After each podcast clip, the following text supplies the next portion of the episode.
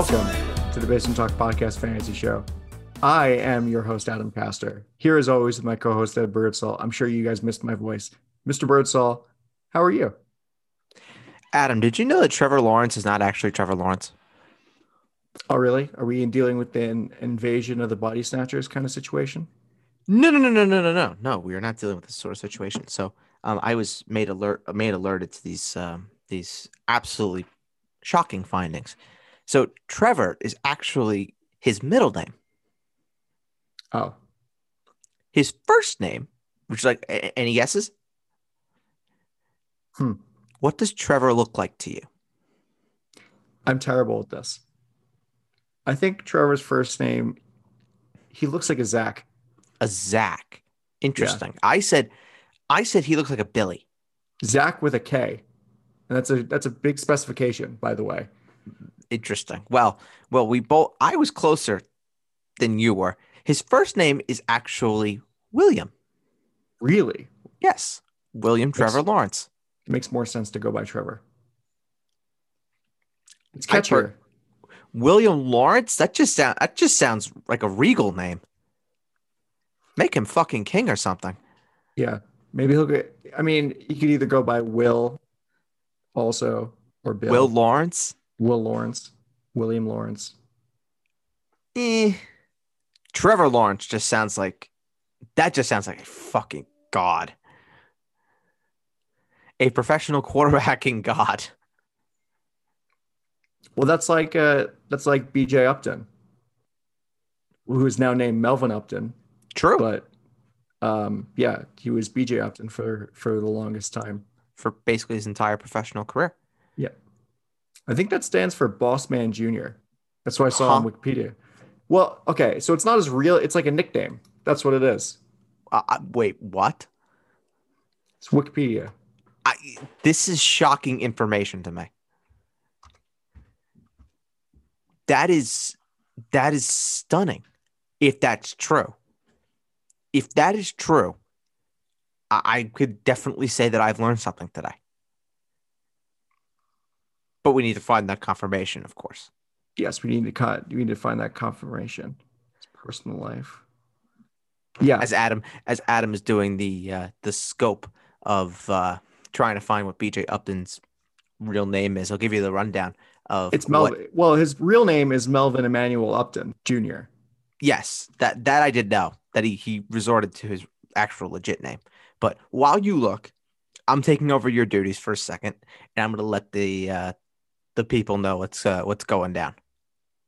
So today, Adam and I will be talking about the NFC West, wrapping up the division previews, and getting that done. You'll be hearing this episode probably Wednesday. I I would I I think probably. Wednesday.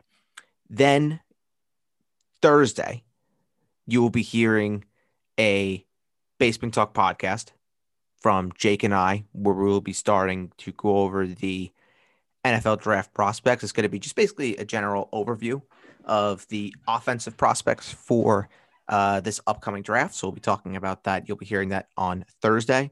And then over the weekend, you will be hearing uh, Basement Talk Podcast Fantasy Show. Adam and I will be doing uh, QB and running back bounce back candidates. So we'll be talking a little bit about that. Then next week, the deal is Adam and I will be back probably with another episode Tuesday or Wednesday doing the pass catchers, so the wide receivers and the tight end bounce backs. Then Basement Talk Podcast will be back next Wednesday, of course, doing the defensive prospects, which then all culminates. We will be recording the mock draft show on Thursday with an aim to be released the following week before the draft. And then the whole pre draft coverage will happen. There'll be a Basement Talk Podcast fantasy show that week. Don't know on what, but it'll be something draft related. And then I know the Basement Talk podcast we'll be doing on there is we'll be doing a whole draft bold predictions show. So instead of just limiting it limiting it to one round like we would normally do on the fantasy show, we're going to be covering all seven rounds uh, for bold predictions on the uh, Basement Talk podcast. And then hopefully on Friday, after the first round is all said and done, I don't know if I'm going to be with Adam. I don't know if I'm going to be with Jake. It's going to be with somebody, or it's, or it's just going to be myself. I don't know. Um, we will be doing a whole first round reaction show. So that's just kind of what to expect for the next two weeks or so. I think I've just exerted every word limit humanly possible that I have for this show just in the span of the last three, four minutes. But here I am. I'm sure you can uh, find something in the reserves to talk to to finish out the podcast. Possibly, I'll let you know. But I do have an answer for you, a fact checked answer. Okay. So um, this is from the Atlanta Journal Constitution, Okay. and by way of Wikipedia. Because you know the great thing about Wikipedia, you know this. I think this is the thing that high school teachers don't understand is that Wikipedia has a works cited page on the bottom, and they have actual citations. It does. So, and it's it's heavily moderated, so you can't actually change Wikipedia so willy nilly. But um, that's a day, that's a topic for a different day. Um, BJ Upton does stand for BJ does stand for Boss Man Junior I tell you, that's just something. because his father, Manny Upton, has been known as Boss Man, and that's his nick. His nickname is Boss Man, and like when they grew up in Virginia. So, uh, BJ Upton is Boss Man Junior. Or That's Melvin Upton incredible. is Boss Man Junior. And so basically, he wanted to change it in 2015 because he just didn't really want to have. He just wanted people to call him. He wanted to be his own name. person. Yeah. Well, yeah. They want to call him by his actual name, which is understandable. Fair. The more you know, Adam. Yep. So, I mean, I know that Jay, I'm sure Jake uh, talked your ear off about the Sam Darnold trade last week. Uh, I wouldn't say talked my ear off necessarily, but we made we had a nice little conversation about it. So, do you want to hear my thoughts about the Sam Darnold trade? Please. Just because I am the other resident Jets fan on the uh, Basement Talk podcast family. I podcast. said on one show last week, it doesn't matter where I go, whether I'm on here, whether I'm on Basement Talk podcast, I can't escape. I can't escape you, Jets fans. But you're better than but you're better than Giants fans. So, go ahead. low bar. It's very low bar. Yeah. Uh, honestly, I think that this is this kind of had to be done at this point. Uh, I mean, I like Sam. He's great. He's a great guy. Great player. I'm sorry. I'm sorry. Why are you ruining this for, moment? A, for a second, when you said all of that, I swear to God, I was looking at Jon Gruden. I feel like this had to be done. Sam Darnold's a good kid. He's a good player. He's a good kid. He's a good player. Wishing him nothing but the best. I don't know. Sometimes when I'm when I evaluate players and moves, I just morph into Jon Gruden. I don't. I, I just don't understand. And when I evaluate players and moves, sometimes I morph into Jamie Carragher and Steven Gerrard. That makes two of us. Yeah, I. It's kind of like when sometimes when I get mad at things or just like for or I'm just generally pissed off, my my Long Island accent comes out. Usually it doesn't happen, but sometimes sometimes in rare occasions it does. I mean, my Long Island accent just comes out all the time. There's no hiding that.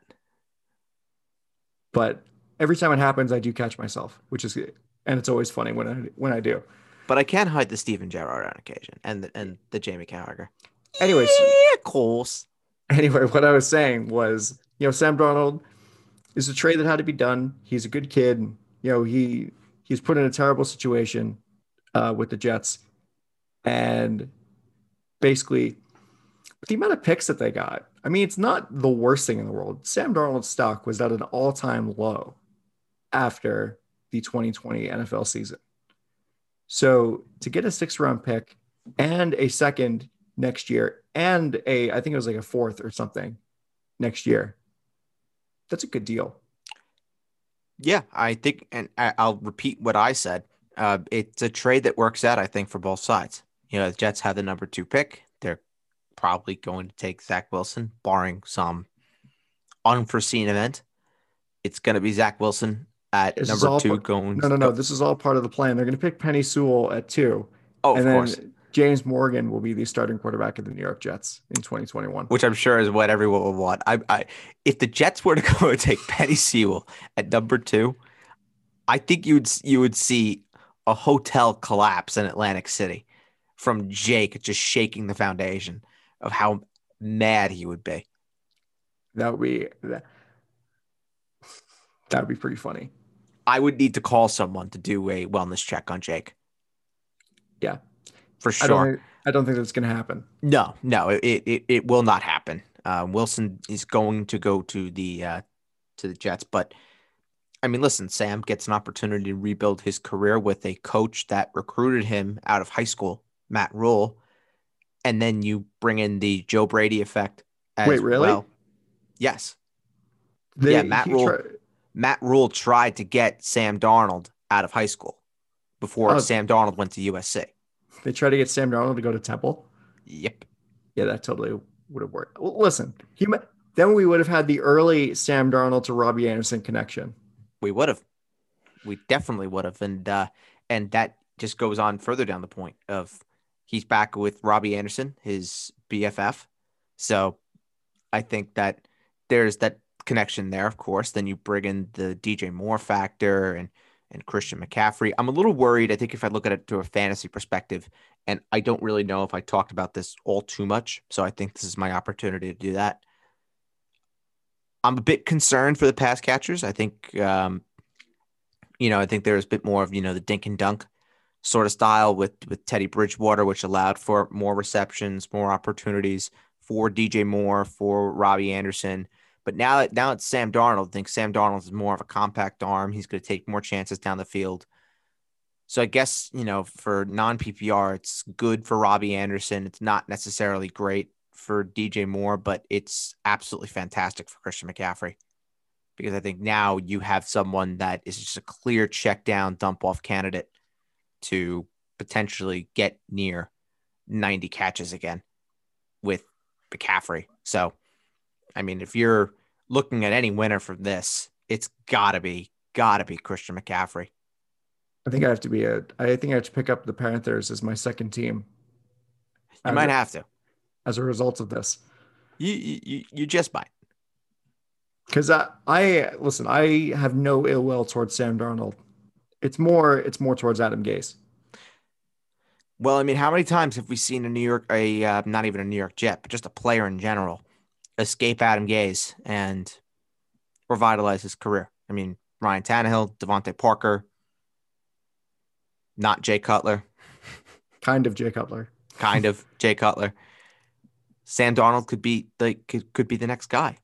He could Yeah. be the, the next guy to uh, to have that career rejuvenation in a, in a market that is much smaller than what the New York market is. So um, I think there's something left in the tank for Sam. I don't think he's done. I mean, Dude. got- Dude, he's our age.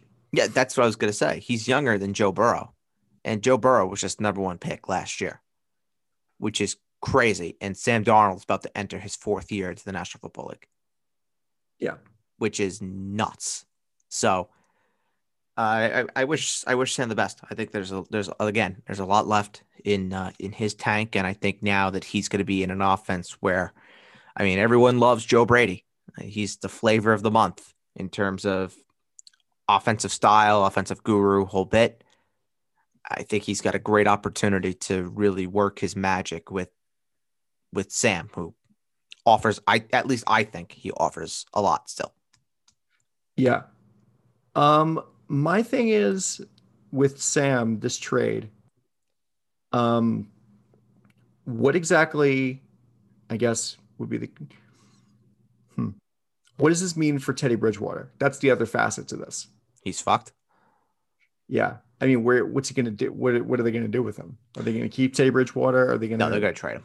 They're, try and trade him? they're gonna trade him. Um Jake made a great connection with Teddy Bridgewater with the Denver Trade him back to the Jets. Oh, I was. Can you imagine? Well, I mean, look, you trade him back to the Jets and have Teddy Bridgewater be the number two under Zach Wilson. Not the worst thing in the world. But the problem is that he's got that big contract attached. So, so it, it's going to be a bit. I don't want to say harder because I mean the Jaguars were able to trade Nick Foles. So if they were able to trade that, then Teddy Bridgewater's contract looks a bit more civilized. So also, you Jets could, have a fuck ton of cap space. True, true. Jake made the connection for Teddy Bridgewater to the Denver Broncos, which I think makes a whole lot of sense given that there is this uh, teetering, I guess is the word I'm looking for, as to whether or not Drew Lock is actually good or Man, not. Can you believe that we thought that we were so high on Drew Lock last year and now Ugh. this happened? Yeah. Yeah. Well, learn from that. But yeah, I mean, I'm a I think Teddy Bridgewater in Denver is it makes a lot of sense. And I think it could be good for Courtland Sutton, for uh, Jerry Jeudy, Tim Patrick, KJ Hamler, Melvin Gordon. Uh, I don't know if it's great for Noah Fant because, of course, Noah Fant is like Drew Lock's first and only read. so, but you know, we'll have to wait and see if uh, if that is the avenue that uh, Denver take. And then another and another one, and and this is pending that the 49ers don't go quarterback at three, but San Francisco, I think makes sense if they were to go down that avenue. But I don't know how much money they would want to attach to the quarterback position, given they have Jimmy Garoppolo and that heinous contract. Well, here's the thing: you don't trade up, you don't trade all those picks just to not pick a quarterback. Exactly, exactly right. And then here's and then here's one more for you, and this is one that I thought of. How about the New England Patriots? Oh no. I I I immediately hate it, but for biased reasons. I like it if I if I want to put my my non-biased hat on for a second. I think it is a good move. If they want to if they want to take on that that that contract. But they seem they seem to like Cam. So well also Ugh. I don't know how much Bill Belichick likes Cam Newton, honestly. Although I mean it's hard to read him, I'll be honest, but I just don't late as the season went on, you could tell kind of that Bill Belichick was kind of just like fed up with all the questions about when Jarrett Stidham's going to start because Cam Newton was just he looked cooked um, as the season went on, and I mean it makes sense in the way that if you want somebody to for either Mac Jones or Trey Lance to sit behind while they quote unquote develop, then you can get that you can do no better on the market now than Teddy Bridgewater at this point. I think trying to read Bill Belichick is like a four year old trying to read The Old Man in the Sea. Yeah. This or, guy, that kid would just be asking so many questions. Why is this guy fishing all, all this much, trying to catch one fish? I thought you were gonna. It's more like a four year old trying to read Beowulf. It's like, I don't know. it's better comparison. It's like I don't know what the fuck this says. Why, why, are there so many E's? Why do all the words have E's on them? This doesn't make any sense. Lots of E's. Lots of E. Germanic language is weird. Lots of E. if you know, you know. Uh, yeah, I do know. I read Beowulf. Oh no, I was I was referring to the E. Yeah, I, I know. If you know, know you know. I know about that too. Well, some some of our listeners do, some of our listeners don't. Anyhow, so we have that, and so now that we've talked about the Sam Darnold trade, let's talk about the NFC West. Moving on to the Arizona Cardinals, and on Tuesday, the Arizona Cardinals made a pretty big move, and a move that will probably infuriate Chase Edmonds fans everywhere. I know one of them. Yeah, I do too. As a matter of fact, one of them is in the Zoom call right now. Um, I wouldn't say I was a huge fan. I wouldn't. I wouldn't say I was a huge fan. I liked them, but I kind of knew that more than likely the Arizona Cardinals were going to bring in somebody else. But little did I think it was going to be James Conner. Yes, that is one where you kind of where I feel like the Cardinals, you know how like some teams where you think that they have like everybody and their mother thinks that they have this star burgeoning and then they actually don't know what they have. and they try and and they don't think that they actually have somebody that's amazing and they keep bringing in people to fix the problem that they don't have. Yeah. Um, hmm. I disagree to an extent because I think Chase Edmonds is really good. He's Okay. really, really, maybe I'm exaggerating. Maybe I'm exaggerating, saying that he's going to be a he's a he's a star, but like he's he's very good. Yeah, but I think the Cardinals know and understand that Chase Edmonds is not the kind of guy that's going to be a 2025 touchback. And that's what I think this is. This is more of bringing in somebody else that can lead a, say, 60 40, 65 35 split.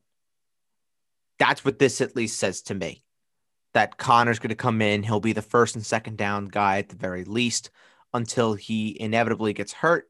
And then Chase Edmonds then again uh, gets his gets his crack at it. So Look, Sisyphus, the rock is falling down the hill. We're literally in the same spot that we were last year, and the year before that. Yeah, it, it's it's kind of deja vu, just kind of Literally- repeating itself. Literally find and replace James Conner with Kenyon Drake, and we are having the exact same conversation. You're not fucking kidding, are you? I right mean, down to when and if he gets hurt. Yeah, yeah, definitely. So, uh, yeah, this this this totally, totally, totally sucks for for fantasy. Um, do we want to wrap up these running backs and then go to the quarterback, or do we want to come back to the running backs and just go talk about Kyler Murray? Something much more happy and exciting. Yeah, let's let's talk about Kyler Murray because I need I need a palate cleanser for a second here. Um, you know, the Cardinals once again the island of misfit toys You ain't kidding. and old Steelers. And old Steelers. And right. old Texans. and old Texans. All right, so Kyler Murray. I mean, this is the easiest position that we're going to be talking about, aside from maybe uh, DeAndre Hopkins at, at receiver. Kyler Murray is probably the easiest position on the Cardinals, where he's obviously the starter. That's that's a given, and he's going to be really, really good. Top five quarterback in fantasy, especially with the fogginess surrounding Deshaun Watson. He's he's really going to be he's going to be up there. And honestly, even if Deshaun Watson plays 16 games and he plays his full uh full strength, full peak of his powers, then I think Kyler Murray would be a top 3 uh quarterback or at least top 4 cuz he he's very very good as long as he doesn't get hurt.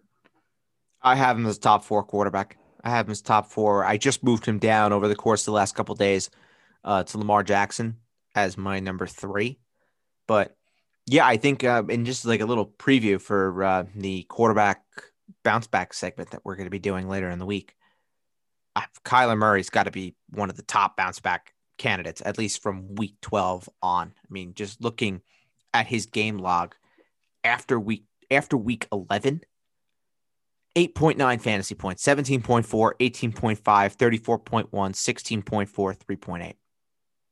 Like, that's terrible. That's terrible to end the season. Where going into week 12, he was on pace for over 4,200 passing yards, over 30 touchdowns. I mean,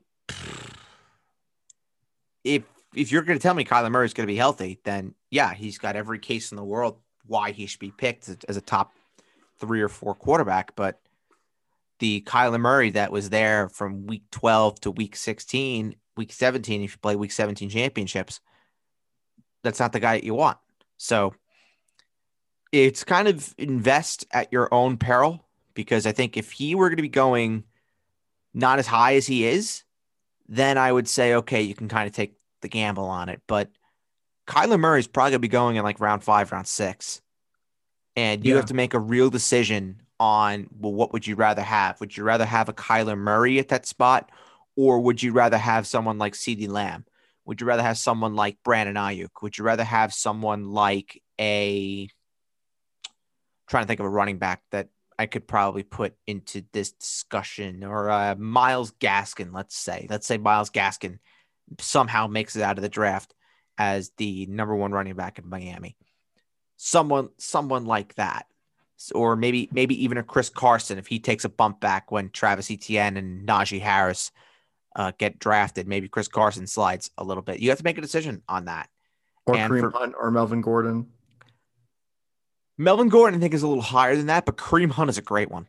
Kareem Hunt is a great one. Kareem Hunt or Kyler Murray, that's really, really tough for me. And I think I would take Kareem. I think. Well, yeah, I think that's the- it's we can't just gloss over the fact that Kyler Murray had a shoulder injury injury last year, and also I think didn't he have like a hip issue also, or is it his He was ankle? banged up. He was, he was banged very up. banged up. But the problem is, is that that's what you it's what you get with Kyler Murray, someone as small as he is. I mean, let's let's just face it. Kyler Murray is only five ten. He's, he's taller small. than both of us. He's a small guy. I mean, Let's- I'm let's- I'm five I'm five nine. He's got an inch on me, Yeah, and I is- I think I'm fucking short. So yeah, if I think I'm fucking short, he's got to be he's got to be really fucking short. But he's only short by comparison. by comparison, yes, exactly. But this is a guy that gets swallowed up in the pocket. Number one, then number two, if he does get out, he's more likely to take a big shot or two because of how small he is. I mean, he's not like a Cam Newton that's six four and can take on these six two, six three linebackers like nobody else's business. Kyler Murray is 5'10, maybe 205 pounds, maybe. Well, here's the thing. This doesn't. This kind of thing doesn't happen to Russell Wilson, and it only started happening happening to Drew Brees at the end of his career. Well, to be fair, Russell Wilson is probably one of the smartest running quarterbacks that there is and that there has been. Because he knows if he senses something is not kosher, for lack of a better phrase, he's going to go down. That's He's our not- word. Yes, yes, I, I knew I knew you'd appreciate that one, Adam. He's he's going to go down. He's not going to fight for those extra yards for the sake of potentially putting himself at risk, which is very smart for for him. Whereas Kyler, Kyler's going to try and go out of his way. He's I think the best comparison I've ever heard of Kyler Murray is like he's he's like that he's like that kid in fifth grade recess when you play football who knows he's just better than everybody else and has that little style and trot about him where the other kid's just like, yeah, I just want to pop the fuck out of this kid. That's what Kyler Murray reminds me of. He's that kid who knows he's really damn good, and then other players know that he's smaller, he's faster, but they want to just crack him. And they've had the opportunity to to do that. So invest in Kyler Murray at your own risk, especially with that price. Uh, the later you can get him, the better. I think if you can get him in round seven or round eight, that is outstanding highly unlikely, but if you can manage to swing that, then then good for you. But I am not going out of my way to take Kyler Murray in the sixth round where he's being drafted right now. Yeah, Fantasy Pros has him at three Three. All right, so they're higher than I am. over Lamar Jackson. Yep, I, and I have Lamar over over Kyler. Yep. So we have that. And all right, we're going back down to earth. Yeah, Talk that about was the nice running- while it lasted. Yeah, and uh, talking about James Conner and Chase Edmonds. I mean, we kind of said what we needed to about this, so that's good. Um, it's No, I think it's just having a discussion on where the hell you would take them. Because know. I, I was on record in saying that I would draft Chase Edmonds the top 24 running back, but now, oof, no. Yeah, I mean, I'm going to assume that this is because Fantasy Pros hasn't updated their rankings yet, but they have Chase Edmonds at 24. That's I I had him inside my top 24. I had him in 23 before this. So now now Chase Evans is probably a top 36 guy for me. Um, but I would I would say this though. And I hate I hate doing this. But I think James Conner has the opportunity to be a really, really sneaky good value pick. Don't spoil. If- don't if- spoil our show later in the week. I, I don't think he's a bounce back. I'm not saying that he is. I just think he has the opportunity to be a value pick if and only if you have Chase Edmonds. Because I cannot trust James Conner to play 16 games. I just I I, I can't do it. I agree. But I think as someone who is probably going to finish and settle as a pre-draft top 36 running back that's outside the top 30, I think he has opportunity. I think he's probably going to have volume. And I think if you could tell me that he's going to be a, if you could tell me James Conner is going to be 809 and you're drafting him outside the top 30, that's great. That's great. Yeah. I mean, also, I think this shows that the Cardinals do care about Chase. They think that Chase Edmonds is more of the future because they only signed James Conner to a one year contract. I don't know.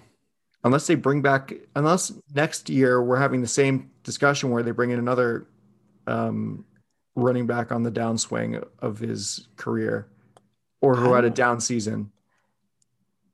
See, I don't know about that, that the, the whole that they care about Edmonds. Because if they loved Edmonds, right, and they wanted Edmonds to be the feature guy, they wouldn't have gone out and given James Conner a one year contract. That's what that well, says to me. I mean, they don't think maybe they don't think he's the feature guy yet. Well, when is when is he going to be the feature guy? I don't know. When, what life does Edmonds get to be the feature guy? I mean, he's 25 years old. And we know that the shelf life for running backs is 29. Yeah. If they even get there. So I don't know. I don't know. I mean, Edmonds now is just kind of like a handcuff for me.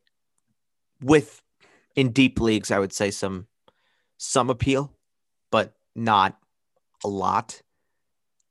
However, I will say this when it comes to the running backs be careful with expecting too much of a touchdown return because of how Kyler Murray likes to take off and do it on his own. Just be careful with with that. But where the Cardinals running backs are going to go now, both both of them will be will be outside the top 30.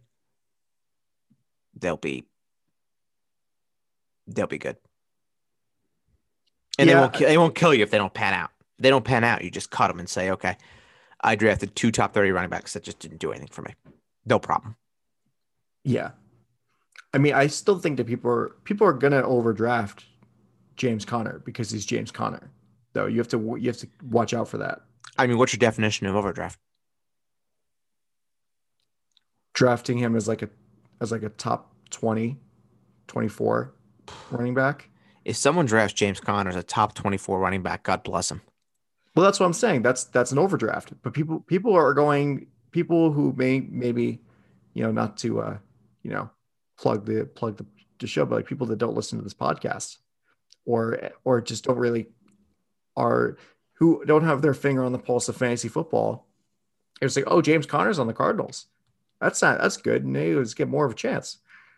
I'm going to draft him as a top 24 running back. All right, all right. I, yeah, I, I see where you're going. I see where you're going with that. But the thing is, thing is with that is nowadays it's so hard to overdraft someone and claim that claim like stupidity because you have every online draft now has the expert rankings of the people that work for them, whether you're ESPN and you have, you know, Matthew Berry and and, and Stephania Bell and and Field Yates, or whether you're at NFL Network and it's Adam Rank and um and uh, who's who's the other guy that got into a fight with Matthew Berry? Um, uh, Michael Siciliano. Hmm. That's who it is.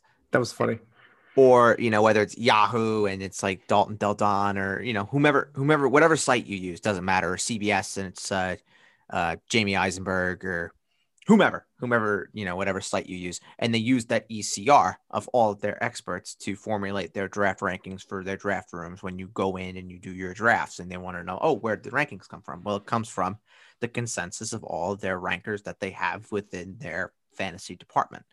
Well, it does make it easier. But honestly, I mean, well, that's people, the point. Is you know, Yeah. it's very hard to see unless someone is just uber uber high on James Conner.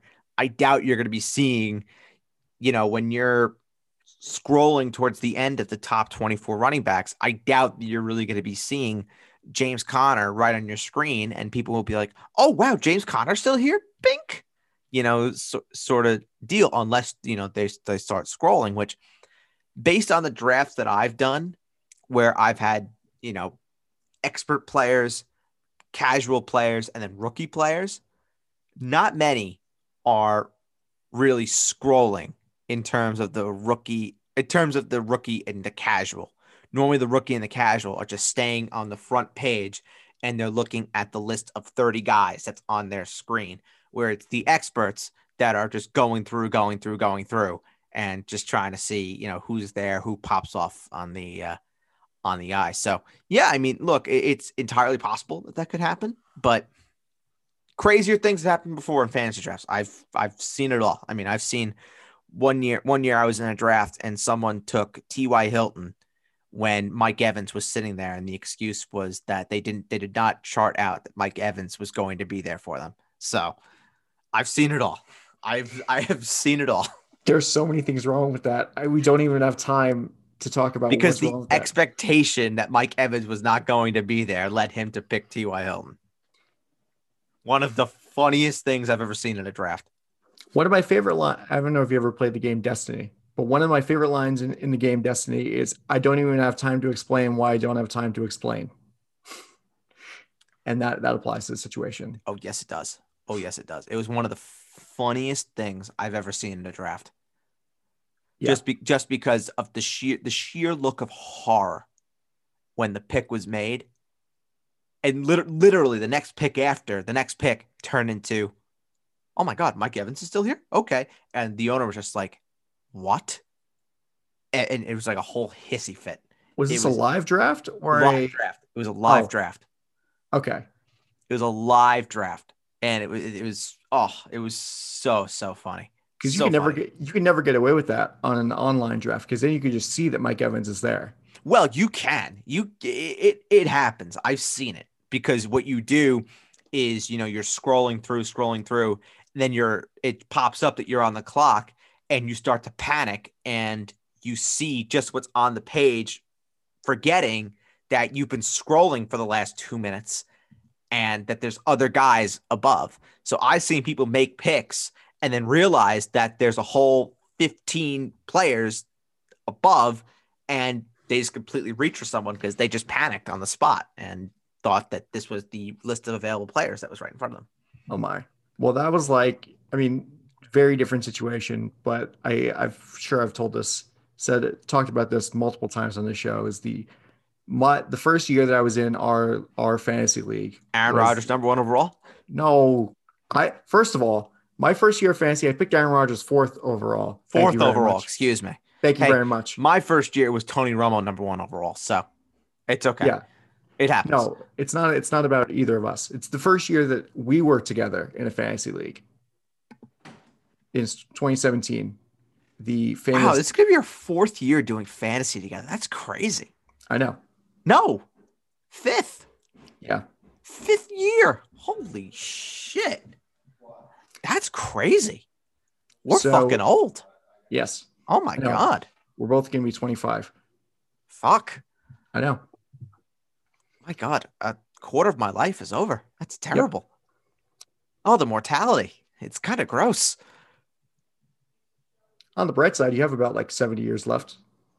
Uh 55 I'll be good. More years, 55 more years. I was going to say, Get me to 80. Get me to 80, I'll be good. Anyway, what I was going to Yeah, I just want to get to 55 and then you can just do whatever you want with me. I will not survive my midlife crisis. no, that's awful. It's, it's horrifying. What I was going to say Yes, please continue. is our first uh, fantasy draft together was the infamous Dez Bryant fourth overall pick, Oh my god, I remember that. which I think is what you said the last time I talked about it on the show. But yeah, that team. What did I remember that and then completely Yeah. forgot about it and now remember it again? Yep. Well, because it's just it just doesn't sit in my head all the time, just of how uh, purely insane it was. I just tend to forget stupidity. It's fair. I wonder if I can find the actual. I wonder if I could find the standings of that le- of that year. Oh, I def I definitely can, but we have we have things to get to, Adam. We we do have things to get to. I'm sorry. we'll, uh, we- we'll have to do a, a history check one of these days. We have DeAndre Hopkins to get to. Oh, what a great guy! And we're still we're still only on the fucking Cardinals. Yes. Oh, Christ. Um, yeah, DeAndre Hopkins, you know what you're getting. You're drafting him late first, early second round. He's going to be an absolute stud, as he is every year. I mean, do you remember last year, Adam, we said we weren't sure about DeAndre Hopkins? I'd rather not talk about it. Yeah, yeah, that, that was uh, that was a bit a bit a bit silly.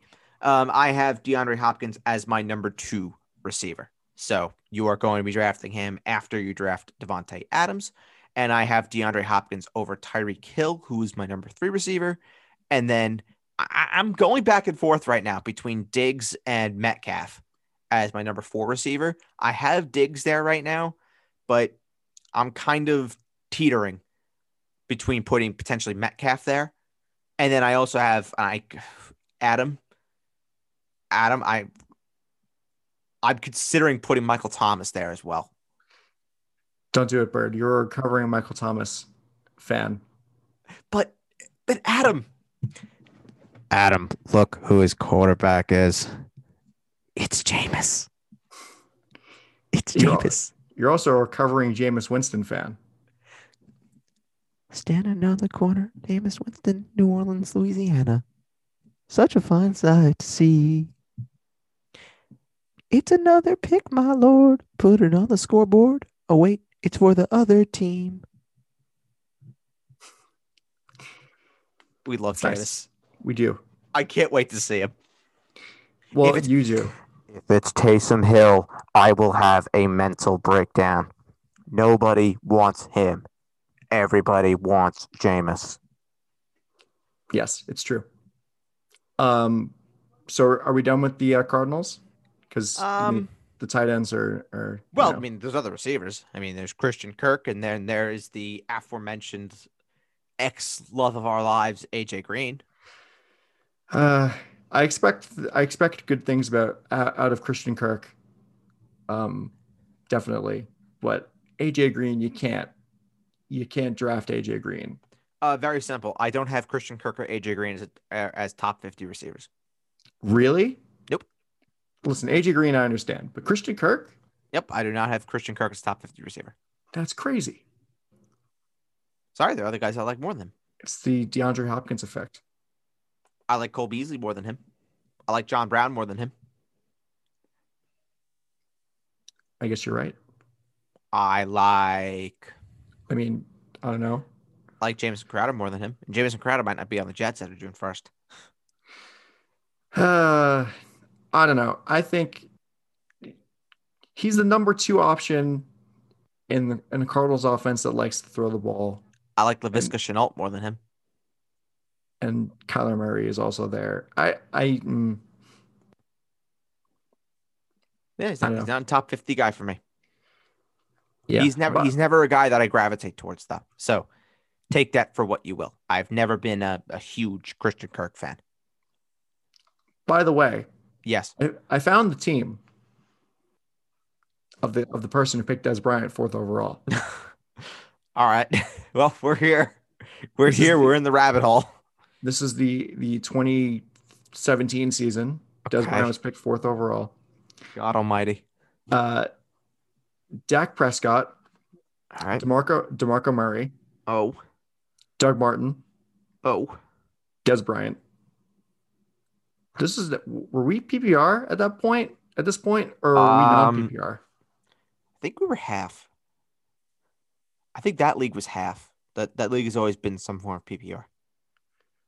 Uh, so Dez Bryant and then Sammy Watkins. Those were his two Ugh. receivers. Oh those were his, God. those were his two receivers. Oh dear. Jordan Reed. Ow. uh, Stefon Diggs. Wow, Stefon Diggs for is good. Real life for talent. Real life for talent was five years too four years too soon on Stefon Diggs. Yeah, as a flex. Uh, stay pick of the draft. The Raiders D. In 2017, the Raiders defense. Mm-hmm. Oh, was it spearheaded by Charles Woodson? Uh, Stephen Gostkowski as his kicker. Okay. As their, That's, their that's kicker. sensible. Uh, the Broncos defense also. Two defenses. Who drafts two defenses? I don't think he. Dri- no, this is just this is what the team finished as. Oh, oh, I thought you were talking about what the what the team was drafted as. Oh no, this is not what the team was drafted as. Oh, okay, so what it finished as. I see. I see. We have the we have the team the team that finished. This is how they finished. I see. So uh, the Broncos defense: Okay. Cam Newton, All right. Terrelle Pryor, Fuck me. That's a that, that's a name I didn't think I would hear today. Here, I got one more for you. Kenny Britt. I'm going to break the fourth wall here. Adam and I did a NHL trade deadline show. There's some breaking news coming out of the NHL. Jack Eichel is out for the remainder of the regular season, and he will have surgery and will be ready in time for New York Rangers training camp in the fall. We might be jumping the gun a bit on that. I will repeat. Jack Eichel will be ready for New York Rangers training camp in the fall. You heard it here first. Ah, straight from Friedge. Love Elliotte. Great guy. I know. Love, wish- love, love Elliotte. I kind of wish he kept the beard that he has his Twitter profile picture. True. Very true. All right. So what's the remainder of this team so we can we can finally move on to the next team in this division? Kenny Britt. Oh Christ. Yeah. Eric Ebron. Braun. He's about two years. He's a he's a year early on Eric on Eric Ebron. Good good on that. Braun. Chris Thompson Oh. and Jordan Matthews. I I heard Jordan. I was like, who the fuck is Jordan? Then I heard Matthews. Like, who the fuck is Matthews? Like, oh, Jordan Matthews, The receiver, for, Mr. Receiver. Yes, who played for the the, Eagles. Well, I think this that year he played for New England That was when he was in New England. Interesting. Very for like five seconds. literally. Anyway, so that that that's that. I'll if I have more time, I can find the actual draft. All right, who's next? The, We gotta next, we gotta fly through because we are just crunched. yeah, the next team is the Rams. The Los Angeles Rams. This team is very interesting. This team is very, very interesting. Very interesting. The we hate first round picks team. Who needs a first round pick when you can just hit home runs in your second round picks? Who needs a first round pick when you just have Cam, when you have Cam Akers? Who needs first round picks when you have Cam Akers? We already have all of our good players. We don't need first round picks. They just they saw what they had with Cam Akers. I tell you, Cam Akers is just an absolute gentleman. Who cares if we if we have to give up our next three years of first round picks? They're all going to be 32nd overall anyway. Is probably what Les Snead is saying to himself. Stan Kroenke said, "I'm not going to put any money into my other franchises, but you want to go and give up three first round picks? Go for it." Hey, the, the Avalanche are doing okay. Yeah, it's a shame the only team that's significant in my life is being absolutely neglected by Stan Kroenke. Fuck him. Fair enough. Fuck him. I'll repeat. And Josh too. Fuck Josh Kroenke. The Avalanche. Oh, the and the Nuggets are doing well too. Don't the don't the Kroenkes own the Nuggets? They do. And the Colorado Rapids. Fuck them. I don't know. I don't know what the hell's going on with with with the, with the Rapids. I last time I checked, they were terrible. Fuck the Kroenkes. Anyway, um, so for the Rams, Yeah. the the we hate first round picks team. The Los Angeles we hate first round picks. Yes, Got it. uh, they trade. Of course, they traded for Matt Stafford. Yep. For they traded more first round picks Traded and more first round picks and to Jared get Goff. a former first overall pick. yes. Who needs first round picks? Why trade away first round picks when we could just trade four first round picks that They, were already tra- they traded for a number one overall pick and they traded away a former number one overall pick. I wonder how many times that's happened. I'm not sure. I'll do some research on that. Normally, that would be my area of expertise, but I cannot tell you a time. I was about to say, I'm shocked you don't know this. no, I haven't got. I haven't gotten bored enough But you to would, look. but you would know what Matthew Stafford's favorite snack is, probably, because you're just the king of random facts. yeah, I don't know that one either. When there are facts that are pertinent to what we are talking about, faccia ugats. But when it's facts about something completely out in left field, this this, this is your guy. This is your guy. I'm sorry. How long have we been friends, and you're just figuring this out? It's true.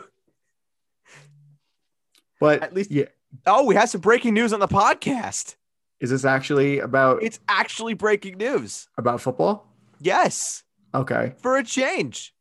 Yeah. We actually have breaking news on this podcast. And you know what? That is full credit to you, Adam, for stalling. That is just so well done. I, I'm very upset that my man Ian Rapoport did not let me know about this because I would have just continued to stall. So apparently, you and Ian have a great connection. And I'm very jealous of that. But The, yeah. But the breaking news is that the Cleveland Browns have signed Jadeveon Clowney to a one-year contract. Wow. So it's going to be Jadeveon Clowney and Myles Garrett in Cleveland. Oh my god. That's nasty. Oh well. I mean, if Jadeveon Clowney can actually come back to form, Yes, if if if he can come back into form, that is true. but I mean, on paper it looks pretty good. It looks really good. I mean, it looks pretty fearsome. It does, at least on paper. On paper, it it it definitely uh, does, and we are we are keeping with the theme, Adam. I'm just wanting to let you know about this this this development. Remember how Is we this talked? also is this also breaking news? No, no, no, no, no, no. Very ironic how we were talking about two first round, first round, first overall picks being traded for each other. Now we have two former number one overall picks going to be on the same defensive line That is correct. to Devion and Myles Garrett. When can we get Mario Williams out of retirement so he can be in the middle of that defensive line? How about, how about, and here's a real throwback for you if you're ready for this. How about Russell Maryland? Russell Mer- Maryland. He was Do a first know, do you not pick. know who Russell Maryland is? I don't think I remember Mus- Russell Maryland. Russell Maryland was a defensive tackle who was drafted by the Cowboys, number one overall in 1991. Oh, oh. Well, that's interesting. The more you know, Adam. The more you know. And the 1991 draft, for all that are concerned, had no Hall of Famers in the first round, but did have a Hall of Famer in round two. Can you name that Hall of Famer? The 1991 draft. 1991 draft. Oh, for fuck's sake! I have no, literally have no idea. I'll give you a hint. He's a quarterback. Did he play for the Jets? Yes. Really? Mm-hmm. He did. Oh, Brett Favre. Brett Favre. Very good. Very, very good. Yep. How did we get here?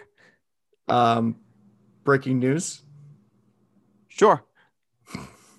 first overall picks. Sure. 91 1991 draft. Right. Anyway, Yeah. right. uh, Can we talk about Cam Akers, please? Oh, we talk about Matt Stafford and where I would take him. We talk about that first. Um, Matthew Stafford. Where would I take him? yeah, Um, I have him as a top 15 guy. I'm not putting him in my top 12 though. Let some let somebody else overdraft him. Well, I mean, he's 13 in Fantasy Pros. So, I mean, I, I kind of like that. I haven't I haven't 14. Who do they have who do they have behind um 14 15 for Stafford? I'm just curious. Joe Burrow and Matt Ryan. All right, I have I have Burrow. Oh, excuse me. Yeah, I have Burrow, and then I have Ryan ahead of uh ahead of Stafford. But then I have Um, I have yeah. Brady behind Stafford. They have uh, Brady ahead of Stafford Okay, there you go. at 12, ironically. So, uh, yeah, I mean, I think that Matt Stafford's going to be, Matt Stafford is definitely going to be, he's going to have a, a bounce back year. I mean, he had a good year last year, but now he has a solid offensive line, a great running back in Cam Akers, two really good receivers in Robert Woods and Cooper Kupp, and a tight end that's oozing with potential, like Tyler Higbee is. Yeah, I love Tyler Higbee. I absolutely love him. Absolutely, absolutely love him. But how could we? We're going to talk about the pass catchers. We don't even talk about Cameron Akers. Cam Akers. Well, no, I'm just saying. I said he had a he has a good running back. He has a really good running back in Cam Akers. He's got he's got a great offensive support group. He really does, and I That's why, he- yeah, he's put put in a good position to succeed. he's in a great position to succeed. And I would say the NFC West is probably on paper the most competitive division in football in terms of three teams that can be really, really, really good in Arizona, the Rams, and the Seahawks. Yeah, exactly. Okay, can I talk about Cam Akers now? Yes. Hi, how are you? Yes, I'm talking to you. Whoop. We got breaking news, kind of. Yes. Uh, good thing we're talking about the. Good thing we're talking about the Rams. This is. I mean, we'll see how this is. Um, a Who got traded? No, nobody got traded. This came out um, about 20 minutes ago Okay, or 10 minutes ago, whatever. all right. Uh, a lawyer seeks assault charges against Aaron Donald Huh? in Pittsburgh. Holy crap. Well, that's not good. Yeah. We already have one star player uh, drowning in civil suits. We don't need another one. Well, it's just it's just the one. We don't need another one. It's yeah. No, we don't I'm need saying, another. No. I'm just saying it, it's just the one the one suit the one suit at this point. It's a it's one incident. Um the the attorney told the Pittsburgh Post Gazette that Donald assaulted his client, allegedly assaulted his client, allegedly, got to make sure we don't get fired. Uh, allegedly assaulted his client on April 11th at an after hours club in the Pittsburgh area. Wishing Aaron Donald nothing but the best. Um, the Rams released a statement and they said that they are aware of the reports and that they are collecting more information and will have no further comment at this time. Very, very PC statement. So, I would understand Kroenke is aware of these allegations. well, clearly, I mean, the Rams said that they're aware of them. So, Or is, sure- well, Stan Kroenke's probably busy not just giving a flying fuck, quite frankly. But anywho, Cam Akers.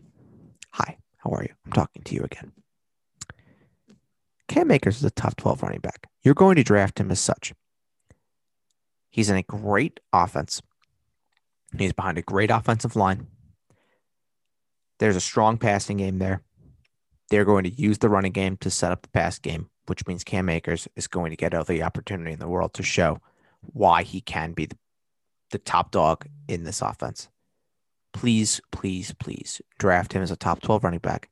Draft him ahead of Joe Mixon. Draft him ahead of Miles Sanders. Draft him ahead of Josh Jacobs. Draft him ahead of D'Andre Swift. Please draft Cam Akers as a top 12 running back. Thank you so much for coming to my TED Talk. That'll be all. I will have no further comment at this time. okay. Absolutely love Cam Akers. Draft him. Top 12. Do it. You'll thank me later.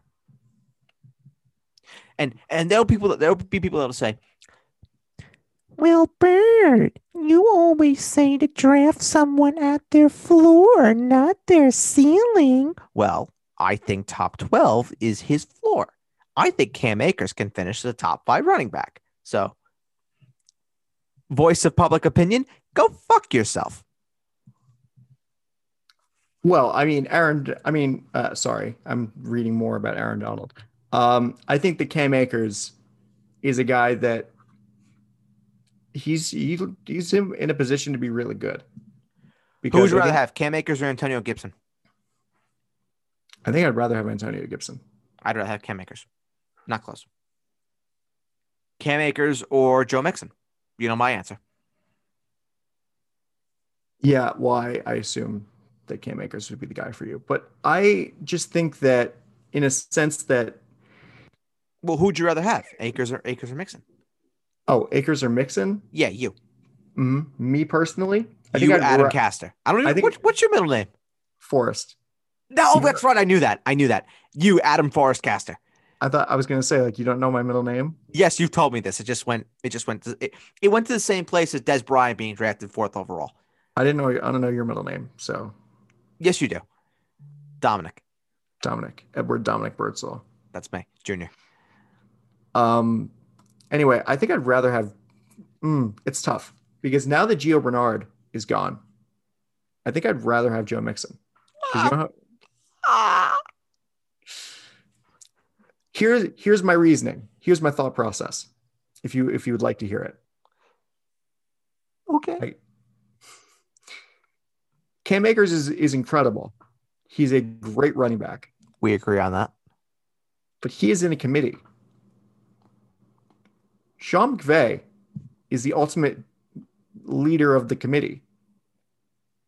You Sean McVay doesn't give a fuck how you're doing. He's just like, I want to, he's like David Quinn. He likes to shuffle, he's like to blend the lines. Rel Henderson is fucking trash compared to Cam Akers. I'm aware of that. And Cincinnati's probably going to draft a running back or they're going to go to Rodney Anderson. I'm aware of that. I would draft Cam Akers number one overall if I were you. Hey, Adam, you, you, you remember when I told everyone in the waiver show for about maybe six and a half months that they should be going and picking up Cam Akers, right? hmm I do remember that. My guy doesn't let me down. My Pretty- son. My vividly. son does not let me down. I actually remember that pretty vividly. Yes. My son would never let me down. Okay. Cam is So- added to the family. Can we talk about the receivers, please? I can't believe I'm putting two children against each other, Cam Akers and Joe Mixon. That's just that's criminal. That's disturbing. yeah, Um, it's like Sophie's Choice. true. Uh, isn't that what they call Murphy's Law too? No, Anything that Murphy- Can go, anything that can go wrong will go wrong. Yes, I know. Okay. Yes, I, I, I I'm aware. Just making sure. Yes, thank you, thank you very much, Adam. Um, yeah. So, um, the receivers draft them as top twenty guys.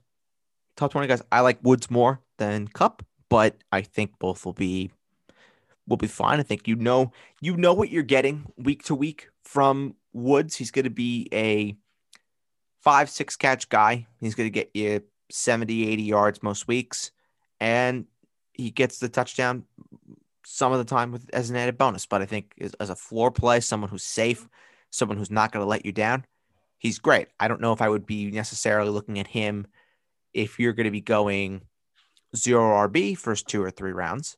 And if you're going to build your receiving core around Robert Woods, then you know I don't really know if you have the gonna are going to have the ceiling at the wide receiver position. But if you're going to say to me that you're starting your draft, say you are in the middle of your draft and you pick with the first in the first round, say you take a Derrick Henry, let's just say. Then coming back around, you take a say say you take Cam Akers. No, no, I won't use that. I won't use that. Say you take Joe Mixon. So let's, let's just say Joe Mixon. So you start Henry Mixon, and then in the third round you take if he gets to you, say, and, and it doesn't really matter. ADP is just is just nonsense. Say say DK Metcalf gets to you in the third round, but you have you have that ceiling receiver. But then in the fourth round, you then are able to settle on someone like Robert Woods that gives you the week to week consistency, coupled with that kind of guy that can give you the week to week upside. That's where I think Robert Woods is is excellent. That's what I did in one league last year, where I had Robert Woods as my number two receiver, but then my number one receiver was Mike Evans, where Evans gave me that week to week upside with, of course, the touchdowns. And then when Evans didn't necessarily show off, I had Woods to fall back on. So it just it, just playing that balancing act with with the receivers. But I don't think you want to start necessarily off with Woods because I don't know if he offers you the week to week ceiling that another receiver does. But in terms of safety, he's fine. And then Cooper Kupp, much the same, much of the same story. I'm a little nervous with Kupp, given, of course, the whole Jared Goff connection that those two had. But I think I think Kupp will be will be fine. Yeah, I mean, I think that you know Matt Stafford is going to be very eager to to make connections with these with his top two receivers, considering that these are probably two of the best receivers he's ever had in his career. Oh, probably, probably outside of Calvin Johnson. Yeah, probably. and Kenny Golladay. Oh, I think Robert Woods and Kupp are better than Golladay, talent wise. Yeah, talent wise, I think I think they are. And then and then here's a here's a sleeper for you, Van Jefferson. People rate him very highly in Los Angeles. They really seem to like him. And as of right now, he's slated to be the number two outside receiver, where you have Woods and Kupp going to kind of interchange, but Kupp will be more on the inside.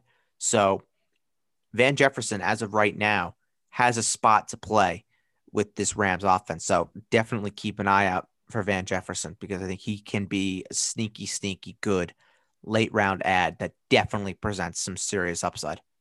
What about DeSean Jackson? Ugh, Christ. No, thank you. I'm kidding. Let's talk about someone that you actually like, and that's Tyler Higbee. Yeah, I love him. I love him. I have I I'm very close to putting him in my top 12 for the tight ends. I'm very very very close. And I know I know people are going to say, but th- but there's only one ball to be thrown around. Not everybody can get the touches. Thank you, voice of public opinion. By the way, I don't sound like that. No, I'm not. I'm not saying that to you. I know, but it's just it just sounds like something I would say. No, it's it's more of the yeah the, the chirping public opinion. So the quote was you, but the voice was not you. How about that? I guess it's a little better. It was not directed at you. It just happened to be that way. We know each other too well there, Adam. Yeah. I would say this with Higbee. He's in a great position to produce. Gerald Everett no longer there. He's in Seattle. Tyler Higbee, the only tight end. However, Sean McVay likes to run these two tight end sets.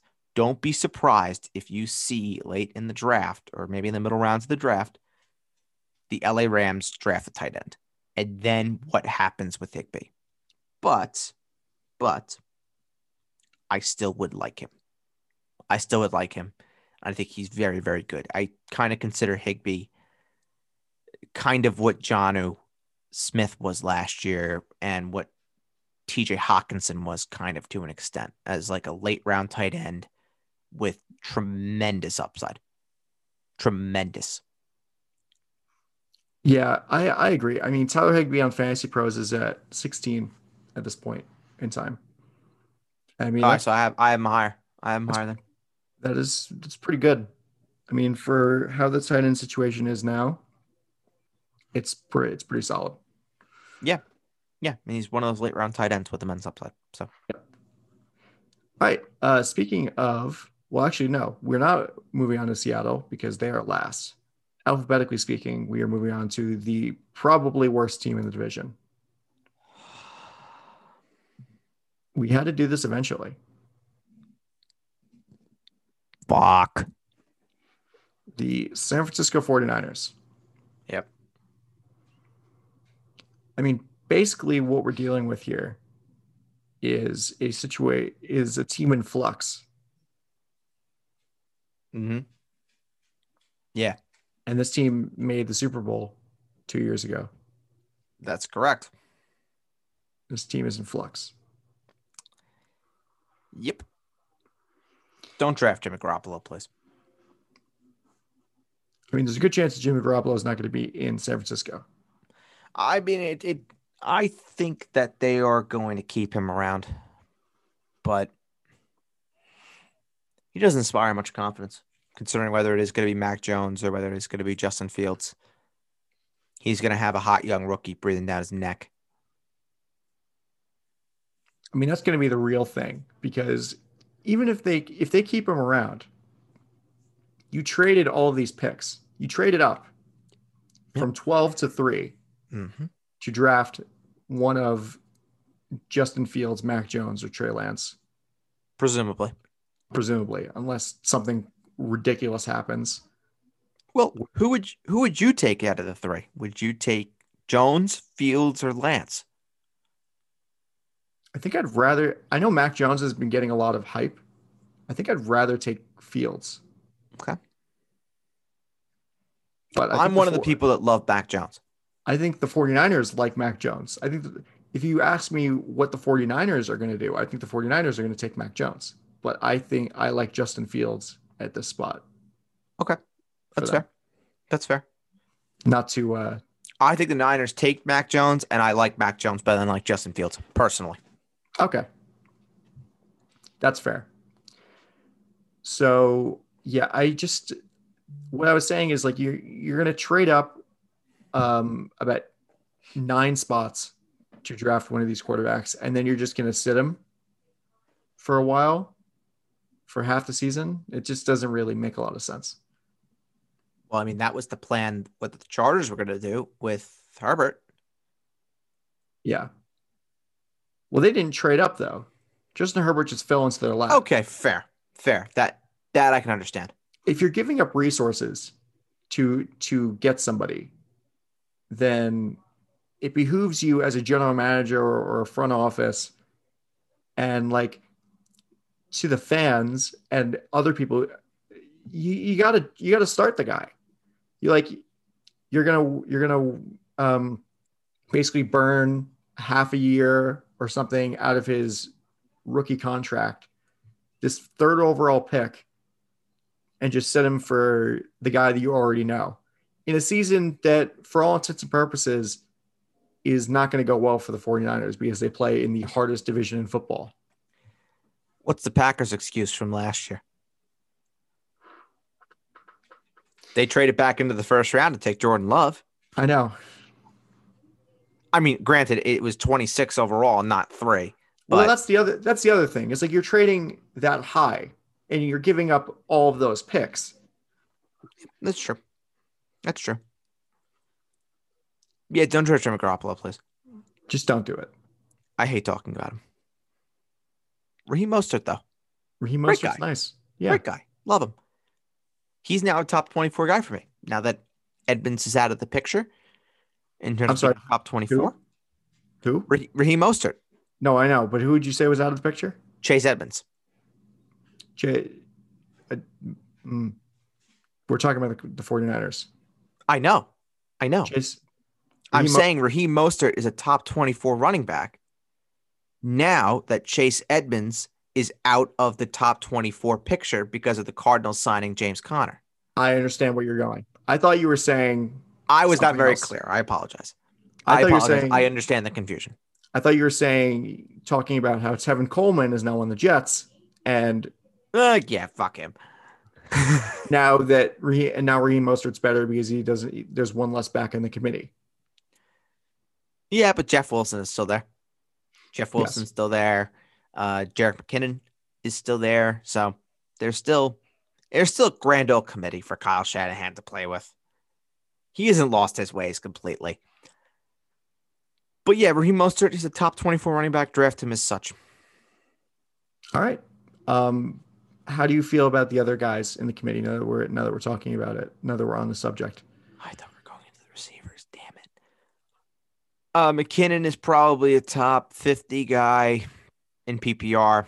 Wilson's probably a top 40 guy, top 45 sort of guy. Yep. But Mostert's the guy I like the most out of all of them. Okay. So now let's move on to the receivers. Your favorite, Brandon Aiyuk. I love him. I love him. I love him. I love him. I love him. He is going right now as the 31st receiver off the board. That is a steal. That's a steal. Even if he's the 27th receiver off the board, that's a steal. People, come on. He's ranked 25th on Fantasy Pros. Yes, but on fantasy, fantasy football calculator, he's going as the 31st receiver off the board. That is nonsense. That is absurd. Come on, people. Tee Higgins is going higher than him. Tee Higgins is going a whole round and a half higher. What are we doing? Stop it. You're right. Take Aiyuk. Take him. He's just as good. Aiyuk did really well last year and he barely had a quarterback. He barely had one quarterback. He was good with Nick Mullens and CJ Beathard. He was good That's with what- both of them. That's what I'm saying. Oh God. Adam. If I see Tee Higgins drafted as a top 24 receiver in any draft that I'm in, I will have a nervous breakdown. And that's a promise. Well, here's the I- thing. The best thing about having Tee Higgins get overdrafted is that it leaves better players for you. I hope to God that we when we do this that that draft live stream that we're probably going to do because that last one was a whole lot of fun. All seriousness, that last one was very very fun. We should be doing I that agree. again. Yeah. If during that draft, Tee Higgins is drafted as a top twenty four receiver, everyone's eardrums should hide. Should that you should proceed with serious caution when Tee Higgins is drafted because I will be counting. I will count the receivers that are taken ahead of Tee Higgins. And if he's a top 24 receiver flying off the board, there will be hell to pay. Fair enough. But yes, Okay. Brandon Aiyuk, Yeah. for me, he's for me, he's a top 24 receiver. Draft him. Draft him as Yep. such. Um, and finally, Mr. George Kittle. Oh, I thought you were talking about the other son of a bitch. No, come on. I want no. We already know how you feel about Deebo Samuel. Do not draft Deebo Samuel. No, I'm I'm talking about Mr. George Kittle. He's my number three tight end. I'm sure he's a lot of people's number three tight end. I, I think he's a lot of people's number two tight end.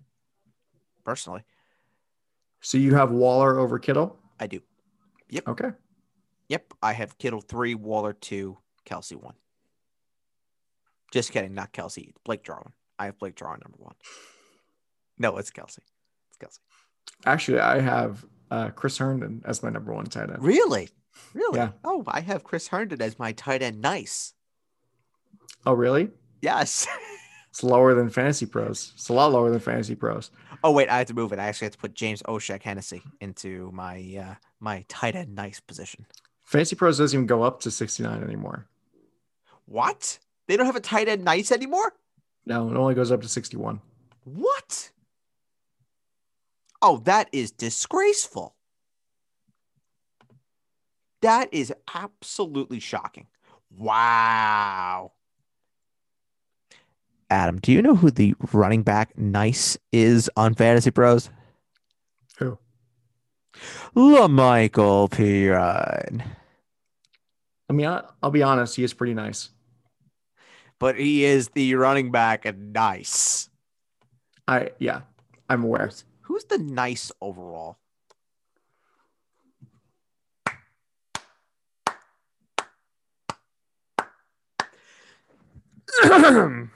Of course. Ladies and gentlemen, coming in at position nice on Fantasy Pros Overall. from the Green Bay Packers, quarterback Aaron Rodgers.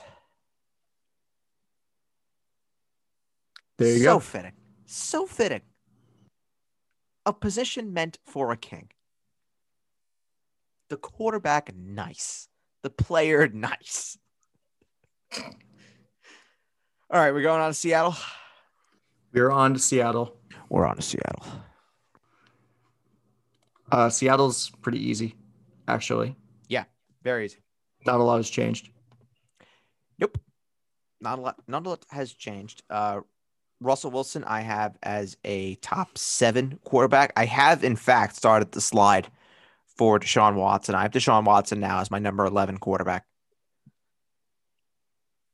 Yeah. If he gets a, if he if he gets a full clearance that he's out of the clear with this whole um, investigation, then Deshaun Watson will go back up and he'll be ahead of Russell Wilson.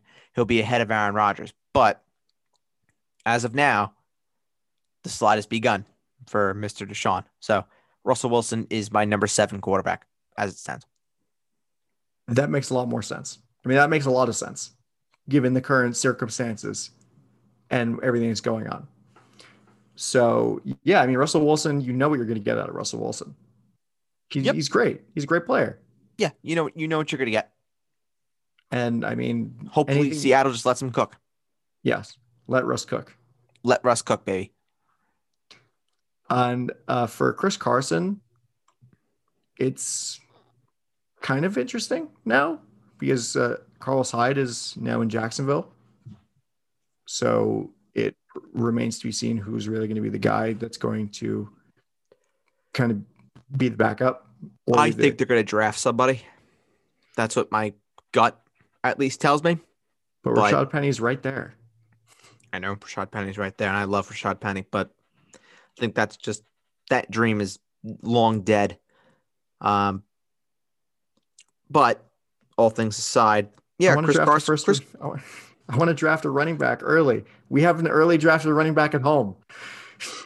unbelievable, unbelievable. John Schneider, unreal. Pete Carroll, morons. Yeah, Chris Carson's a top twenty-four running back. I have him as my running back twenty-two. So, yeah, he'll be uh, like the fourth, fifth round, depending on how quick those running backs just fly off your boards and uh, in drafts. Yeah, honestly, the interesting thing is like, I mean, Seattle has a lot of running backs that they can think about that you're that you're looking at here. Yeah. I mean, you you have uh, Rashad Penny, who's there, DeeJay Dallas, who did really well Mm-hmm. um, when both Carlos Hyde and Chris Carson were injured, and Travis Homer, who was there for like a game. Yeah, I mean they could they could just roll with what they have. They could roll with Dallas and and, and Homer. Right. I don't know if it's a smart thing to do, but they can definitely do that if they then so desire. Right. And then the receivers is where it gets a lot more fun. Because I mean Yeah. you have DK Metcalf and the newly minted Tyler Lockett. The newly minted Tyler Lockett, yeah, brand spanking new contract. Um, Metcalf, like I said, I'm debating whether or not he's my fourth or fifth receiver uh, between him, Diggs, and Michael Thomas. I, he'll be he'll settle in that range. He'll be a mid second round pick. The real question that I think a lot of people do have with Metcalf though is is that too high for someone like DK Metcalf, where the offense has a lot more questions I think right now than answers. I would say those concerns are definitely valid, but there's no denying the talent that DK Metcalf does have. The only issue, though, is that you have to be prepared to sit DK Metcalf two games a year when he goes up against Jalen Ramsey. So you have to at least go in preparing that you're going to have DK Metcalf for 15 games. And that was very strange to say with the 17 game season. That was horrifying. That was disgusting. I needed to check myself. Just putting that out there. I did a, a bit of a mental double take. I was like, 15 games. Wait a minute. The math. Oh, no. the math Yes. works out. The math does work out. 16 minus 2, 15. No. I hate it. I do too. I do. I'm not used to it. Thanks. I hate it. I'm not used to it. I'm not Right. used to it. But Metcalf, Metcalf is a second round pick. Um, I would say later you can get him. You can get him a third round. Good for you. Good for you. I know a lot of people that like Michael Thomas more than him. I know a lot of people that like Stefon Diggs more than him. I know a lot of people that like Calvin Ridley and AJ Brown more than him as well. So there's a chance that if there's like the one guy, because it happens with every draft, there's one player that somehow seems to slip a little bit, don't be surprised if that guy is DK Metcalf. Don't be shocked. One thing that you have to consider is that people are going to be prioritizing drafting running backs in the second round because that's what we saw in a lot of our mock drafts. I mean, you make you make a good point, Adam, when you say that there's a chance that running backs could be going heavy in the second round. But I think you need to just chart out in your head how you think the first round is going to go. Because let's just say you're in a 10 team league, top half, top five go running backs, maybe even top seven go running back.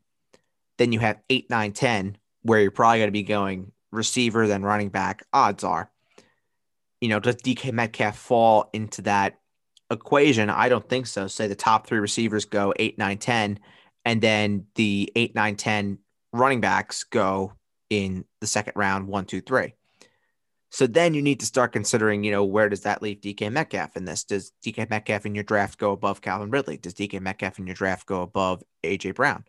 Does DK Metcalf in your draft go above Michael Thomas or Stefon Diggs Or Justin Jefferson. or just well, I I would take Justin Jefferson over. Uh, excuse me, I would take DK Metcalf over over Justin Jefferson. Me personally, I would. The the interesting thing is, I mean, if you want to look at fantasy pros, their top five is as follows: Davante Adams, Tyreek Hill, Stefon Diggs, DeAndre Hopkins, DK Metcalf. I mean, it's not it's not terrible. So I was kind of shocked when you said, not like super shocked, but I was kind of surprised when you said, "Oh yeah, Stefon Diggs will, might might be there at three, or in the set, or Stefon Diggs might be there in the second round." Oh, Where- he definitely could. He definitely could be there in the second round, just because of like you said just now, the running backs. The running backs could fly off the board in the first round, and that pushes all these receivers back. I won't be surprised if I hear about a draft in which the first ten picks are all running backs. I, I really wouldn't be surprised. Me neither. And then you have Davante Adams going in the second round, just because Jake had said this on uh, the fans show last week. He had said that the way that he's been brought up, and I completely agree with him, is that great fantasy teams have great running backs, and he's correct. Great fantasy teams have great running backs. That's the way that every fantasy team wins a championship.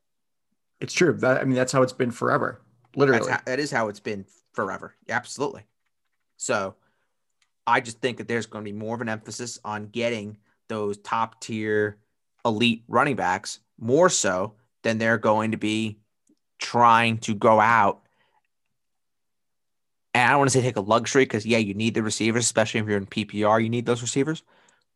But taking more of the going and making sure you have a scarce position and running back locked up. Yeah, exactly. Um, I mean, if it's a if it's a different year and the positions, I mean, if the positions were switched, I think you'd still see running backs going in the first round. Oh, eh. oh yeah, yeah, for sure. Be- Even if there was a if there was a if the running back class was so deep, but now that we're in this situation, we've talked about this all the fucking time. But you people are going to prioritize running backs, and you're going to see that with DK Metcalf. But let's move on to his to his teammate Tyler Lockett. Where are you picking somebody like Tyler Lockett? Tyler Lockett is not a top 24 receiver for me. He's close. He's close. But I just think receiver is just so incredibly deep that you don't need to go out of your way to try and reach for a guy that was great for five games last year and was borderline horrible the remaining 11. honestly, you could probably get away with having a receiver handcuff situation where you have DK Metcalf and Tyler Lockett on the same team. Oh, Maron. Ugh. I mean, there are definitely teams where I would be looking to go get the same receiver, but Seattle's just not one of them because that offense is just going to be all over the place. I mean, obviously, Minnesota would be the number one team where you want both receivers. Yeah, and you know what? And you know what? It it, it definitely can be done. It can be yeah, done. I it can. I wouldn't recommend it because you probably would be have would have to start Justin Jefferson and Adam Thielen every week. But it it, it can be done. But I think for Seattle, I mean, we saw it last year where it seemed like with the changing of the tides, you know, that it changed whether or not Pete Carroll wanted to make this a Tyler Lockett game or a, or a DK Metcalf game. Yeah. Well, it's clear Russell Wilson wanted to spread out the ball. And that's something that has to be expected. But I would just say again, proceed with with caution when in trying to invest in Seattle because this is a team that could be I don't want to say bad because I think they'll, they'll still be fine, but this offense will be inconsistent just because of the way that this offense has been historically run under Pete Carroll. Yeah. All right. So the tight ends for Seattle are, are, are kind of sketchy at this point. I think that Joe Everett comes in and starts. Yeah. Yeah, he'll start. I mean, Gerald Everett's fine. He's fine. I mean, he's not he's not someone that's like sexy for fantasy or anything like that, but he's he's like I said, he's fine. He's he's fine. He's fine. He's fine. I'm fine. I'm fine. It's just yeah. The thing that makes it sketchy for me is just that I feel like Seattle. I, I mean, I don't know how much Seattle likes Will Dissly because they brought in Gerald Everett to start, but Bill Dissly. But they Great just, guy. but they they care enough to keep him on the team at this point. Well, I think they view him as as a familiar face. They view him as potential insurance. So that's one thing. Yeah. But I mean, I think you're if you're looking at Seattle, you're really focusing more on the quarterback, running back, and receivers, and not as much on the tight ends. I completely agree with you, Adam. Yeah, I mean it's it's hard to disagree with that saying with that sentiment. Very true. But anyway, that that does it for our divisional previews. Uh, thanks to Jake for coming on last week and filling in in my absence. I'm sure he did a great job. Admirable, admirable, admirable performance. Indeed. Word, the English language is hard sometimes. Yeah. More of an art than a science. Fair. Anyway, thank you for listening to this episode of the Basement Talk Podcast Fantasy Show. You can find all episodes of not only the Fantasy Show, but everything in the Basement Talk Podcast umbrella on Apple Podcasts, Spotify, SoundCloud, Google Podcasts, and Amazon Music. So later in this week, Bert and I will be looking at bounce back candidates at every single position heading into the 2021 NFL season. And we're going to talk to you about that. So keep your eyes and ears peeled, posted, keep posted for that episode to come into your inboxes. So for my co-host Ed Birdsall, I am Adam Pastor, and we'll talk to you next time on the Basement Talk Podcast Fantasy Show. Bye bye.